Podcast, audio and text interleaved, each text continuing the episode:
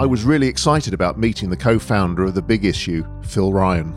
Over the years, he's been a passionate campaigner about many things, from helping the homeless to help themselves, to saving his beloved Denmark Street or Tin Pan Alley from the voracious appetite of London's property owning developers. Phil's astonishing music career has seen him travel the world over 40 years. One special highlight was when he fronted the Animals in Red Square, Moscow, playing in front of 100,000 fans. Phil is a prolific singer songwriter and live performer. He's also an entrepreneur who is never scared to try something bold and new. From the days when he set up London's iconic 12 Bar Club to the numerous novels he has written and musical score for the stage version of Silas Marner. Phil has strong views on just about every topic, and when we met recently for tea and had his favourite Victoria sponge cake outside at Regent's Park Cafe, he generously shared some of his thoughts. I'm Steve Lazarus, and this is your London legacy. So it's lovely to be here with my guest today, who's Phil Ryan, who's a multi talented musician, author, playwright, and a passionate campaigner. And we're sitting outside in the, I forgot what it's called already, the Regent's, the Regent's Park, Park, Cafe. Regent's Park Cafe, which for a change, the sun is shining um, after all the horrible weather we've had. Uh, and it's just a pleasure to be here with Phil, who's taken time out to, to be with us today. So I just wanted to touch first of all on your musical background and doing a little bit of research as I did before we met. It struck me that your career has spanned many or several decades. Yes. Let's, let's, let's be polite about it, not many, several decades. And I noticed that you became involved in music or got an interest in music from a very young age. So I was interested to, to know what it was that sort of prompted you to to take up, I think it was a banjo or a ukulele to start with. Well, a, a short potted history now that I'm 2,000 years old was that my father, uh, who's passed on now, because um, he was old and he died, was a very famous stuntman called Paddy Ryan. He was the first uh, one to win Oscars and BAFTA and all this sort of stuff. So having a mad father who used to jump out of windows on fire for a living means your childhood is going to be pretty unusual, and it was. But he always encouraged me to be creative and so as a child, I read. I was given hundreds of books. I was one of those precocious children I could read by the age of four. And so I just had this mad library that got bigger and bigger. What, what, what, sort of books did you read? What, what, well, what interested you? I was first given all the mythologies. Um, so I read every mythology from around the world. Then I then went through all of the classics. I read all of Dickens, all of Shakespeare, and then because I was always interested in other countries, I started reading, you know, you know, I know Cervantes and Lorca and Spanish stuff, and then I started looking at that. So I was kind of hoovering in ideas that that would eventually make me a writer many years down the line. But I quickly found, and it was a Christmas gift, as all of these things are for many people, was a, a little ukulele. And normally children get given a ukulele at Christmas and they go, oh, great, they put it on the palm of the others. But I just loved this thing. and I couldn't stop playing it. And then, and this is absolute truth, I'm not making this up for your podcast, I had obviously some kind of criminal tendency because I realized that we had lots of famous people come to our house. So I'd get up in the morning, there'd be Sean Connery, there'd be Roger Moore on the lawn and stuff. So it was a very unusual all childhood. your father's connection? Yeah, because he was in Peter Sellers, da, da. So he did all of these things. So there were all these people turning up and they had money. I mean, we had money as well, but um, I didn't have as much as them because I was seven. But I quickly realised that these guys, with this appealing small child playing songs, would always give me a couple of quid. so every time anybody turned up, I ran out to be greeted by my father, who kind of like was at roll his eyes, and then I'd launch into some impromptu performance, and they go, "Oh, what a sweet little boy! Here's some money." So I basically became a hustler very young, and then I graduated from the ukulele to the banjo, which I really wanted, didn't believe I'd get for Christmas. And a ukulele is a small wooden instrument originated in Hawaii. It's the one that lots of um, kind of uh, cool bearded dudes with tattoos now play. Um, a banjo, of course, is more of a country music or a folk instrument with a big kind of drum at one end and a twangy dueling. So is that the one that George Formby was renowned George Formby played the banjo ukulele, so he, oh, okay. he, he, spanned the two. okay. Yeah. Um, so I went for the wooden ukulele to the big banjo, and then by the age of twelve, when I suddenly realised that girls were far more interesting than I'd previously thought. I realized that girls weren't really turned on by a guy turning up saying, Hey, baby, I'll play the banjo. So quickly, I moved to the guitar. And because I loved playing, I mean, it, you know, I have a theory, to be honest, that is if you cut us in half as humans, we're like a stick of rock. It says who we are down the middle. And if you cut me in half, it says musician, writer, entertainer. That's what it says. Everything else I do is a kind of a sideline. Really, that's my purpose for breathing. And I quickly became a pretty good guitarist because I was obsessive. I would, you know, you'd have to pull it from my hands to get me to come and eat. Was that to the detriment of your education? No, not at all. No, I mean, I was a pretty good student in the sense that I suppose, as well as being a, a, a young hustler, I was a bit OCD, which I still am to this day. I'm a bit focused. And as a result, I did very well at school. Um, but having a father who was clearly clinically nuts, you know, anybody who makes their money being set fire to, shot, and, and, and run over, you get that in your genetic makeup, and it's you don't take life very seriously. So you had the passion, but you also had the skill. But you've got to you've got to have both of them, haven't you, to make Luckily, this successful? and uh, though I shouldn't say it myself, clearly enough people employed me to tell me that I obviously had some talent for this thing, and people would buy tickets. I had a few lucky breaks. I played with Johnny Cash. I played with Van Rice. I played various famous folk, and as an artist of my own right, I did okay. I, you know, What's the story about the lucky break you had performing with Johnny Cash, a musician Oh, didn't that, that was simply a guy was sick. Uh, it, it wasn't any of my talent, etc. Uh, and it's a, a, it, not too complex a story, but uh, essentially, I just played him for one evening.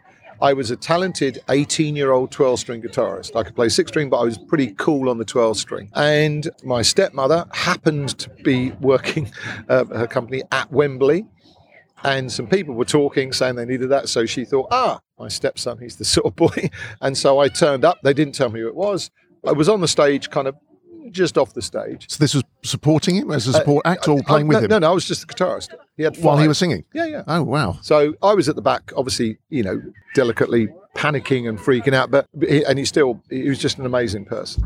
But more importantly you need to know as a musician his songs were easy. You know the three chords if you couldn't get that right you, you, they should burn your guitar and take your music license away. So anyway so i managed to scramble through that and then as a result of that a few people said oh we can do this you can do that so as i'm fond of saying you can be good at anything in life but you just need the odd lucky break and occasionally i've had some good lucky breaks I'm not a big believer in luck. I think, I mean, you take the opportunities that come your way, and you've got to be in the right place at the right time and recognise the opportunity for what it is.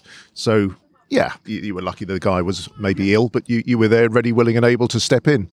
No, I could do it, but it, and again, this is not any, any sense of false modesty. It's I I've had so many times where, and it is the the strangeness of bumping to somebody. A guy knows you.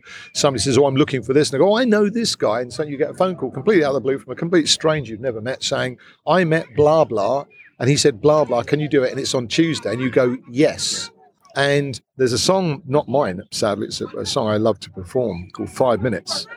And there's this line in the song that every time I play it on stage, I sometimes choke up because it actually says, in five minutes, your whole life can change. And that's summed up my entire life. I've had bizarre encounters, chance meetings, which have taken me down completely different roads to where I expected to go. Tony Robbins, the uh, Oh, the guru, the guru. guru, says you can cha- you can change your life. He, he says in a heartbeat, and he and he clicks his fingers and he says Is that quickly you can change your mind either by the state you, you, you put yourself in or by opportunities that that come your way. open to opportunity. Yes. And again, possibly genetic DNA from my dear mad father, I have had a tendency to think about something for eight seconds and do it. And if I think anybody says, What's your worst trait? It's doing that. And then people say, What's your best trait? It's doing that. I I mean, while I was looking into, you know, preparing for today's interview, it did strike me that you do, I wouldn't say dabble, that's probably uh, impolite, but you do get involved in lots of different things. So it's quite clear you, you, you're passionate about a lot of things from music to, you know, the, the, the causes that you support. And, On my CV, it says, Why isn't he dead? Luck and regular meals. I, I, I talk about my life as it's called a portfolio career, which is actually immaturity masquerading as some sense of purpose and plan. And it's a very personal thing to me. I learned from a very early age that life is short, that it can disappear in the blink of an eye. And I wanted to follow everything I ever wanted to do. I never wanted to look back and say, you know, oh God, I wish I'd have done that. The truth is, and I've written about this at length, I've spent a lot of my life looking back saying, God, I wish I hadn't done that. On the flip side, the reason that you're doing this is you're following something that you thought, hey, this is interesting. I, I want to do that. So when I have been involved in something or somebody said, hey, we're thinking of doing this, I'm not complete idiot. I do think about it. But I think I'd rather have a go than not have a go. And if it's something that I really think is interesting and is really worthwhile, I'll give it a go. I think one of the worst things is looking back and saying, oh, I didn't do that. Now, you could say, you can say the same about relationships. Many people get into a relationship and think, what the hell did I marry her for? Why did I go with that person? And we do it because we're driven as humans by our heart, mm, by our head. As men, most men are driven by their trousers more than any other part of themselves. And so they tend to make a lot of mistakes, trouser led, and touching wood now. I don't think any of the things I did, I don't regret. I don't have any regret of anything I've ever done. And touchwood, so far, nothing's failed.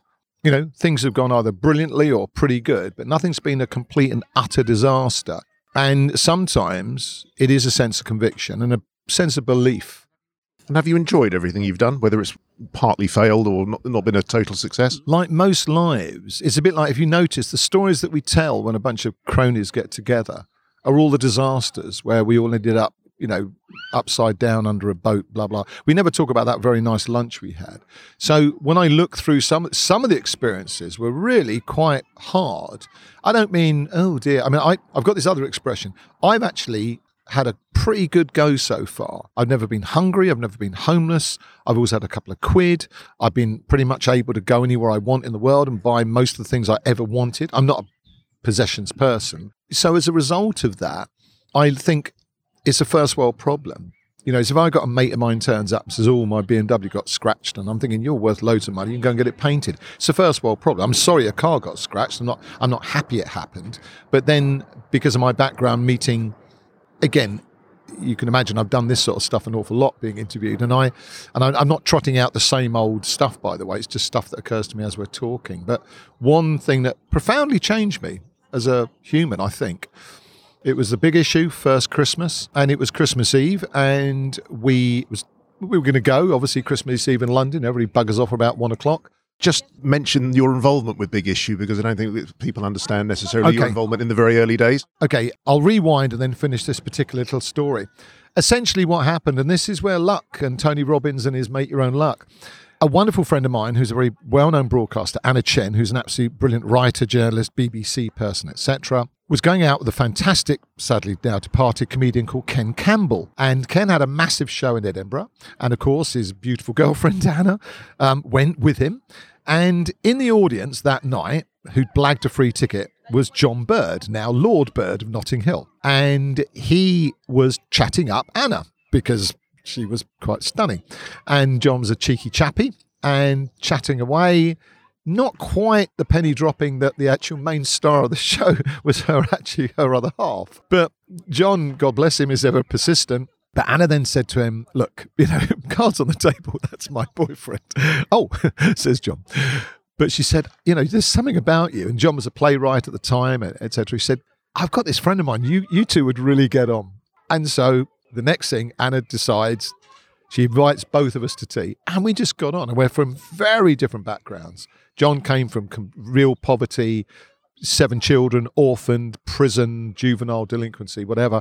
I came from a pretty cozy, although mad, middle classy, money father in the film industry kind of background, living a kind of Enid Blyton childhood in the Scouts and all of that stuff. Nothing, nothing will set the world on fire. But we came together and we were going to do a magazine together. In fact, we're about to do one now. We're going to not do the magazine we were trying to do 30 years ago. So we started planning this magazine together because John was also a printer. And John is like, anybody knows John, he's like Google. You want to know anything about history? Da-da, don't Google it. Just ask John Bird. He is amazing. Then, and I can't go into a great long story, otherwise, this would be the longest podcast in living history. But essentially, an old friend of his called Gordon Roddick, who was now the chairman and uh, managing director of the Body Shop with his wife Anita. Gordon hadn't got any projects of his own. Anita had all the projects for various reasons. Gordon was looking into projects. They had a very good foundation. They were a brilliant couple. They were, to me, a shining example of a corporate couple with a huge social conscience who put millions where the mouth was. Not little bits, huge. Again, I always think it's a tragedy. I mean, Anita sadly passed on, but Gordon has never been awarded. Any, I mean, he's got a few things, but you know, they should make him a lord. I mean, he's just a cool guy. But anyway, long story short, Gordon had this idea. He'd been in New York. He was accosted on a rail, a subway station by some huge guy, massive guy, like a wrestler, who said he thought it was going to be mugged. The guy said, "If you give me a dollar, I'll give you this sheet of paper, and it's news about homelessness." So Gordon said, fine, here's a dollar. Guy said, thank you. And then the guy talked to him. Said, look, sir, I've been in prison. I don't want to go back. He was a really lovely guy. Gordon came back, thought, that's an interesting idea, kicked it around. Nobody could get it to work. Then he met John and thought, John, ex rough sleeper, ex prisoner, tough as old boots. You don't mess with John. What do you reckon? John said, Yeah, I've got this mate. so the next thing, John and I started the big issue. So, what was your in- initial involvement? My initial involvement was, oh God, well, there were two of us, basically, you know, I mean, without boring your audience to death, two people to start a magazine. Guess what I did? Everything. And what did John do? Everything. So I can't give you a list of what I did, but basically, we got a few other people involved and we put a magazine together and we created a structure. The rules I'm very proud of because I wrote the vendors rule, they're still in place today. I because John was frightened of the police and I was very posh and I had a blazer as John likes to tell everybody and was the sort of like you could speak to me and not hide your silver.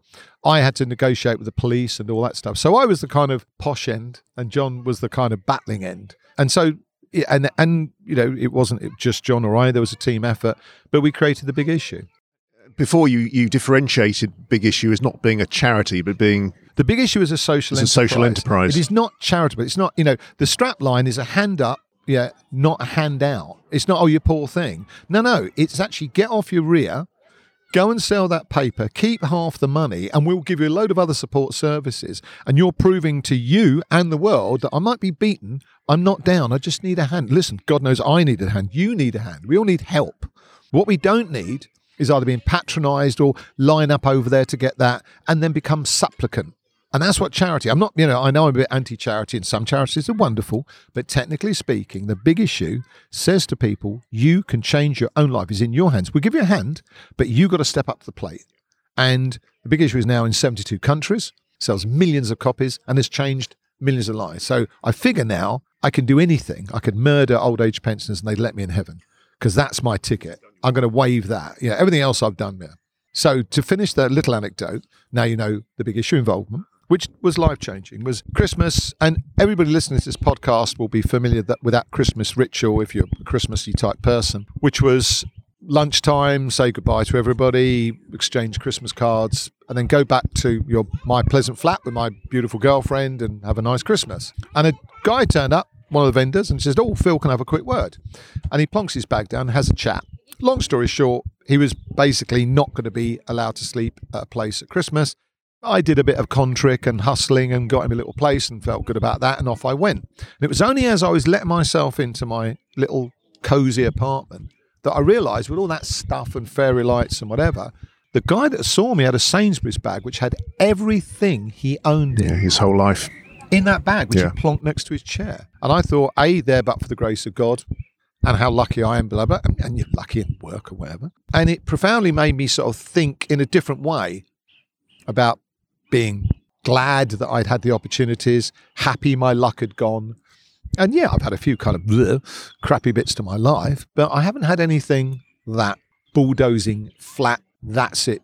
No, you, have clearly got a very positive outlook on life and one of gratitude, and uh, some people call it abundance. But you, you see the, you see the good in most situations, and, and in your life. Well, yeah, because you know we, we live in uh, fourth wealthiest economy in the world, and we're uh, you know, and within that we live in probably the top five percentile in, in the UK as well. Well, I'm you know I'm being interviewed by a nice guy, and I'm eating um, scones, jam, and cream. You don't know me that well yet. yeah, but you, you, you, got me some tea and a scone. I did. So I did get you tea and yeah, a scone. So my, is it scone or scone? Yeah. so the big issue has obviously been a huge success, but one. I mean, I travel a lot on the train, and yeah. uh, like yesterday, there were people sleeping rough even this morning and not selling the big issue and people coming around with cards and begging for money. And you just feel so crap because you can't give to everybody. So how do you deal with that yourself? I mean, you know, emotionally. I think, and it's look, we'd all like every time we see somebody. It's a bit. I think one of the weirdest ones is tourist poverty. Is when people travel in their cozy jet to go to blah blah, and they're in some terrible country and they're wandering around looking at temples and whatever, and then they see like some eleven-year-old kids who are like street kids, and they think, oh, I should take them off the streets today. I'll adopt them. I'll, I'll every dog because I love dogs and cats. I'll take them all back from Greece with me or whatever. And the world, unfortunately, is full of this abject misery which is shoved in our face. Now we can f- guilt-ridden, etc., or give all our money away, etc. And I think that all we can do, which is what I do, is select as much as I can who I think I can help, where my money will do the best. And unsurprisingly, I think buying a copy of the big issue is good enough. If you want to start going on night hikes and raising money in bars of custard and all that stuff, you can do that. But I've often said to certainly all my friends and close acquaintances, just buy the paper.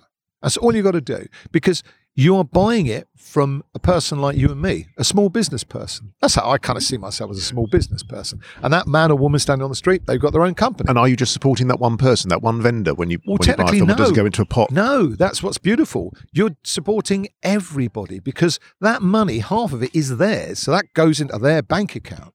So they're now saving money and they've got economic power. If they think, actually, I fancy a, an ice cream, I'll go and buy one. Okay. So that's the number one. The other money keeps the big issue going. So the magazine and the staff, whatever, which means it can take advertising and it can take all the other money it makes and attracts by being a brand and putting it into vendor uh, workshops and training schemes and college funds, etc. So big issue vendors don't just sell the paper and get a little bit of money. They've got a whole giant support team. As a result of it, it spawned something even bigger than the big issue, and that's Big Invest. Now, this is the big issue is investment arm. John and Nigel, Nigel Kershaw, the CEO, they managed to, because they're a pair of hustlers, get millions out of the banks. I don't really, guilt trip them personally. And now they're taking that money and they are supporting hundreds of social enterprise businesses. These are businesses which will do something in your area which makes your life better, recycling, cheap bakery, da da da da da. But all the profits go back into the company. There's no rich shareholders, there's no giant evil profiteering corporate nonsense. And that's the big issue, making an even huger footprint in England and around the world. They're supporting places everywhere. You go to a bank, and we know what the banks are. They're just a bunch of evil crooks who just don't help anybody and they're only in it to make more money at the expense of us, the poor mugs. The big issue doesn't do that. It lends people on a very ethical way. It supports them, it guides them. So as a result, these are businesses that under their umbrella can only grow. Well, it certainly sounds a, a fantastic. I also noticed they have a, a shop online as well. You can buy Yeah. some of the, and presumably that all goes into the. It all goes into the central pot. And, and think about this what is the journey of a vendor? Again, I've got endless stories, but a vendor is somebody like you and me. And if, if my luck really changed, I'm hoping I've got a couple of quid, I can sell everything. I've got some family, I've got friends that might let me sleep on their couch or whatever. But hopefully I won't get that low. But if I was that unfortunate and I went to the big issue, they're going to save me. All I've got to do is make a bit of effort. Get up tomorrow, go to my pitch and sell my paper.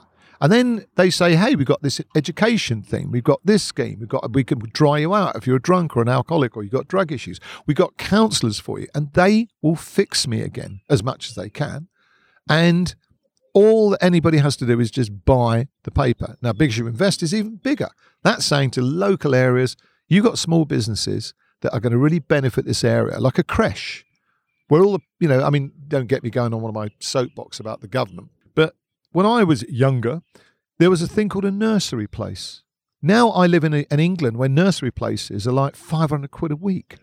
Who the hell's got 20 grand for their three year old? Who? Who are these people? I don't know. And I then think to myself, things like that which have been taken away, the state has rolled back. Huge, huge. You know, people, why do I pay my tax? But but the big issue, as I say, will get that. They'll get a creche going in an area where it'll be two quid a day or something like that, or 10 quid a day, which somebody could afford. And then they can go and work knowing they've got a proper place, etc. So this is not being an advert for the big issue, by the way, because I'm just a kind of ex big issue. it's still involved in the sense that I hang around with John and all everybody else, but I'm not officially part of it, but I turn up at events and things, obviously. You're still heavily involved, and I believe you you wrote a song last Christmas. Yeah, I did the Christmas single. And, and we raised a shed load of money there, and I was very pleased to yeah, do it It was a good song. I saw it. Yeah, I heard yeah, it on yeah. online. Very good. I'm very grateful to everybody that bought it because that just means the and the vendors liked it, which was really important. And Bill, one of the vendors, said to me, "I just wrote." He said, "You just wrote my life," which I thought was the best compliment anybody ever paid me in my entire musical career. So you're obviously passionate about helping others less well off than yourself, and the big issue is a fine example of that. You're also very um, up on the Tin Pan Alley movement and trying to save Tin Pan Alley and Denmark Street and all the musical history. Uh, Right. You don't, unless you're born here. I wasn't born here. I was born in Leafy, Hertfordshire. You become, if you live in London, you become a Londoner. If you're born in London, you are a Londoner. But I think I'm a Londoner. Whatever I try to pretend I'm from somewhere else, people say, yeah, you've been in London about a million years.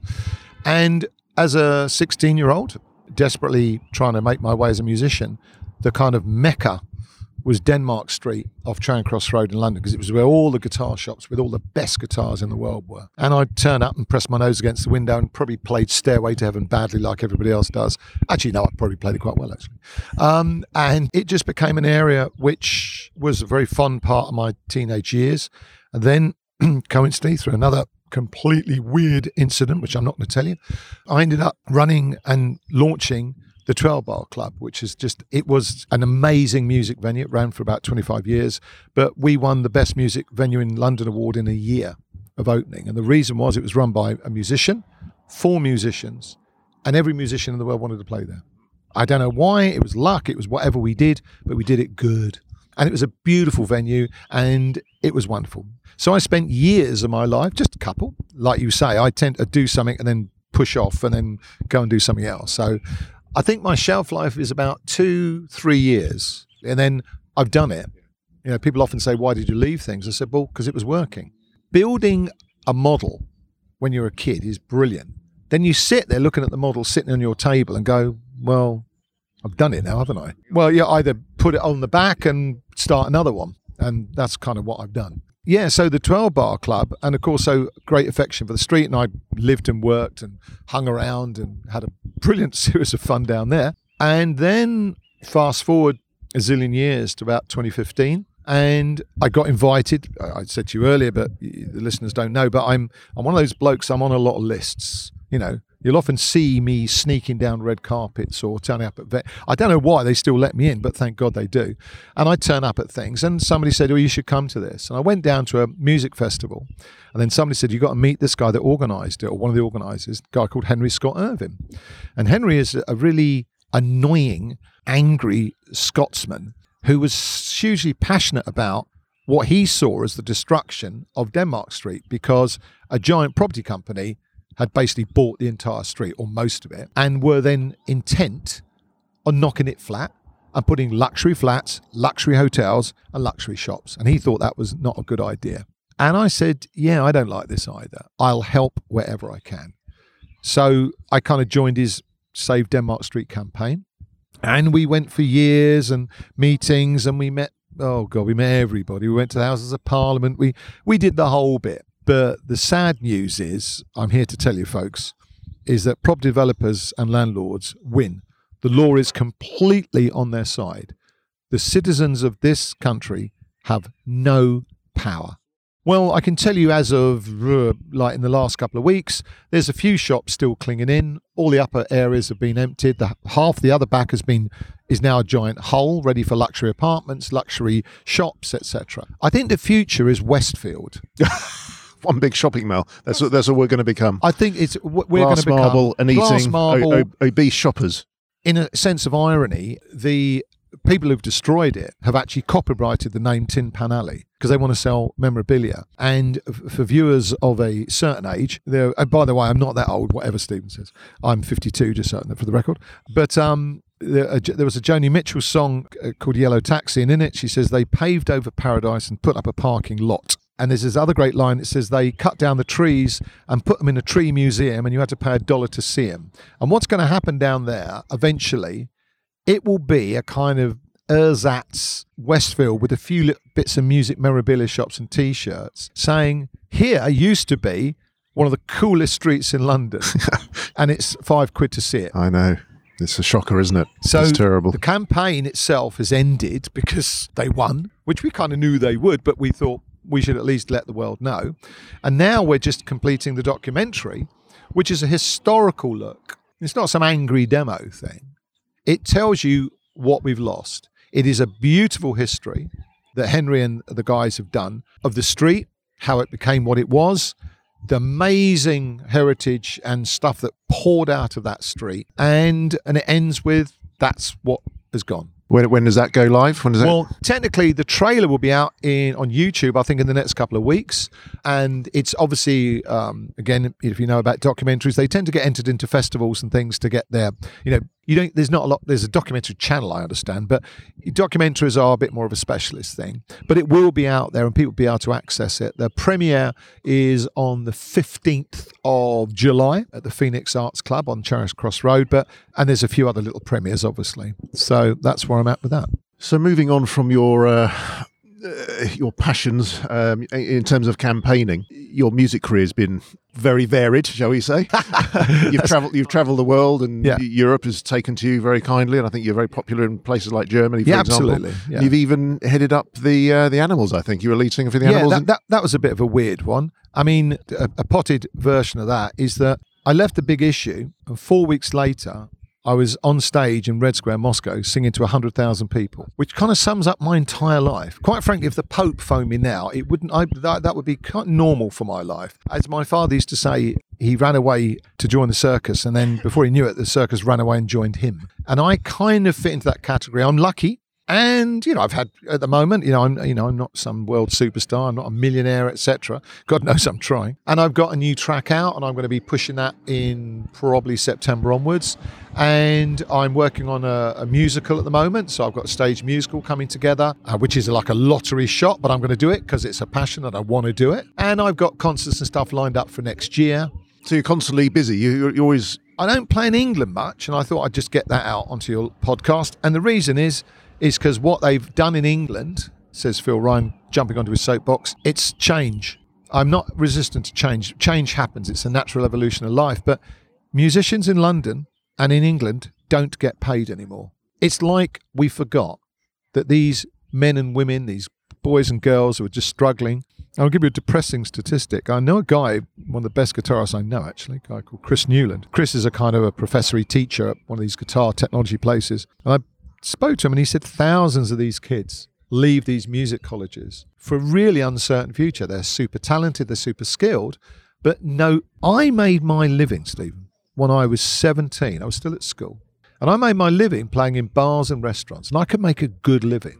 If I went and played here and I got into little agencies and they hired me and I'd you go to your local trattoria and then I'd be in the corner. What's changed today? Why is it that you can make a living abroad in, in, in mainland Europe, but you can't here? Because England doesn't pay musicians. I mean, I, I, I don't have time because I've got so much on, but I feel like doing a campaign one day and you'll get a shirt that says, Why don't we pay our musicians? Because there's lots of reasons. You're talking for live music now, I'm for, talking for, for gigging, and yeah, live and just the production of music. If I tell you, and I can't tell you the exact sums because apparently it's a secret, but when we did the Big Issue song, we launched it on a company platform called AWAL, which puts you on every download site. And then because we did a lot of publicity, we did lots of television and radio, lots of very lovely people went on and downloaded it for a quid.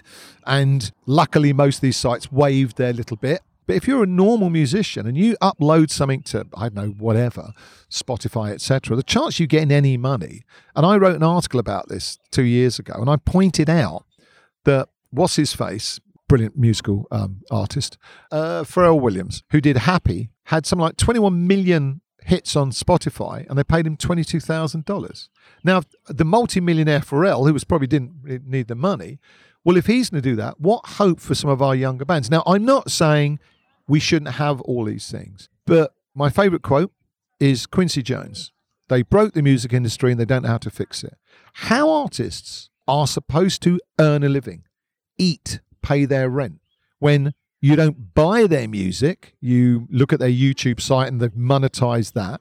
But if you don't do anything to help musicians, you're going to end up with a very poor musical landscape of only the super passionate and lucky enough to have a couple of quid to run it and do something else. is that why the bands of today, the bigger bands of today, do the arena tours to, to, to, to generate? gener- yeah. I mean, j- they used to joke years ago that bands like Iron Maiden, the old kind of big rock dinosaurs, they made more money with merchandise. But now, now when people say, God, these amazing tours, isn't it? Why are they all coming? Well, the reason is that's where your money is. Because if you're going to pay, uh, and again, there's an argument, a bit like theatre tickets, 90 quid and fill up O2, then, you know, not surprising, they're going to make some money. However, is limited. Uh, uh, uh, the, the closure of the 12 bar on Denmark Street and all the other venues that this property development company closed, including both the marquees. I mean, these guys have done more damage to London than the Luftwaffe, in my opinion. But um, the downside is that all artists can't play. There are not the venues. There are not the venues in London, and people don't want to pay.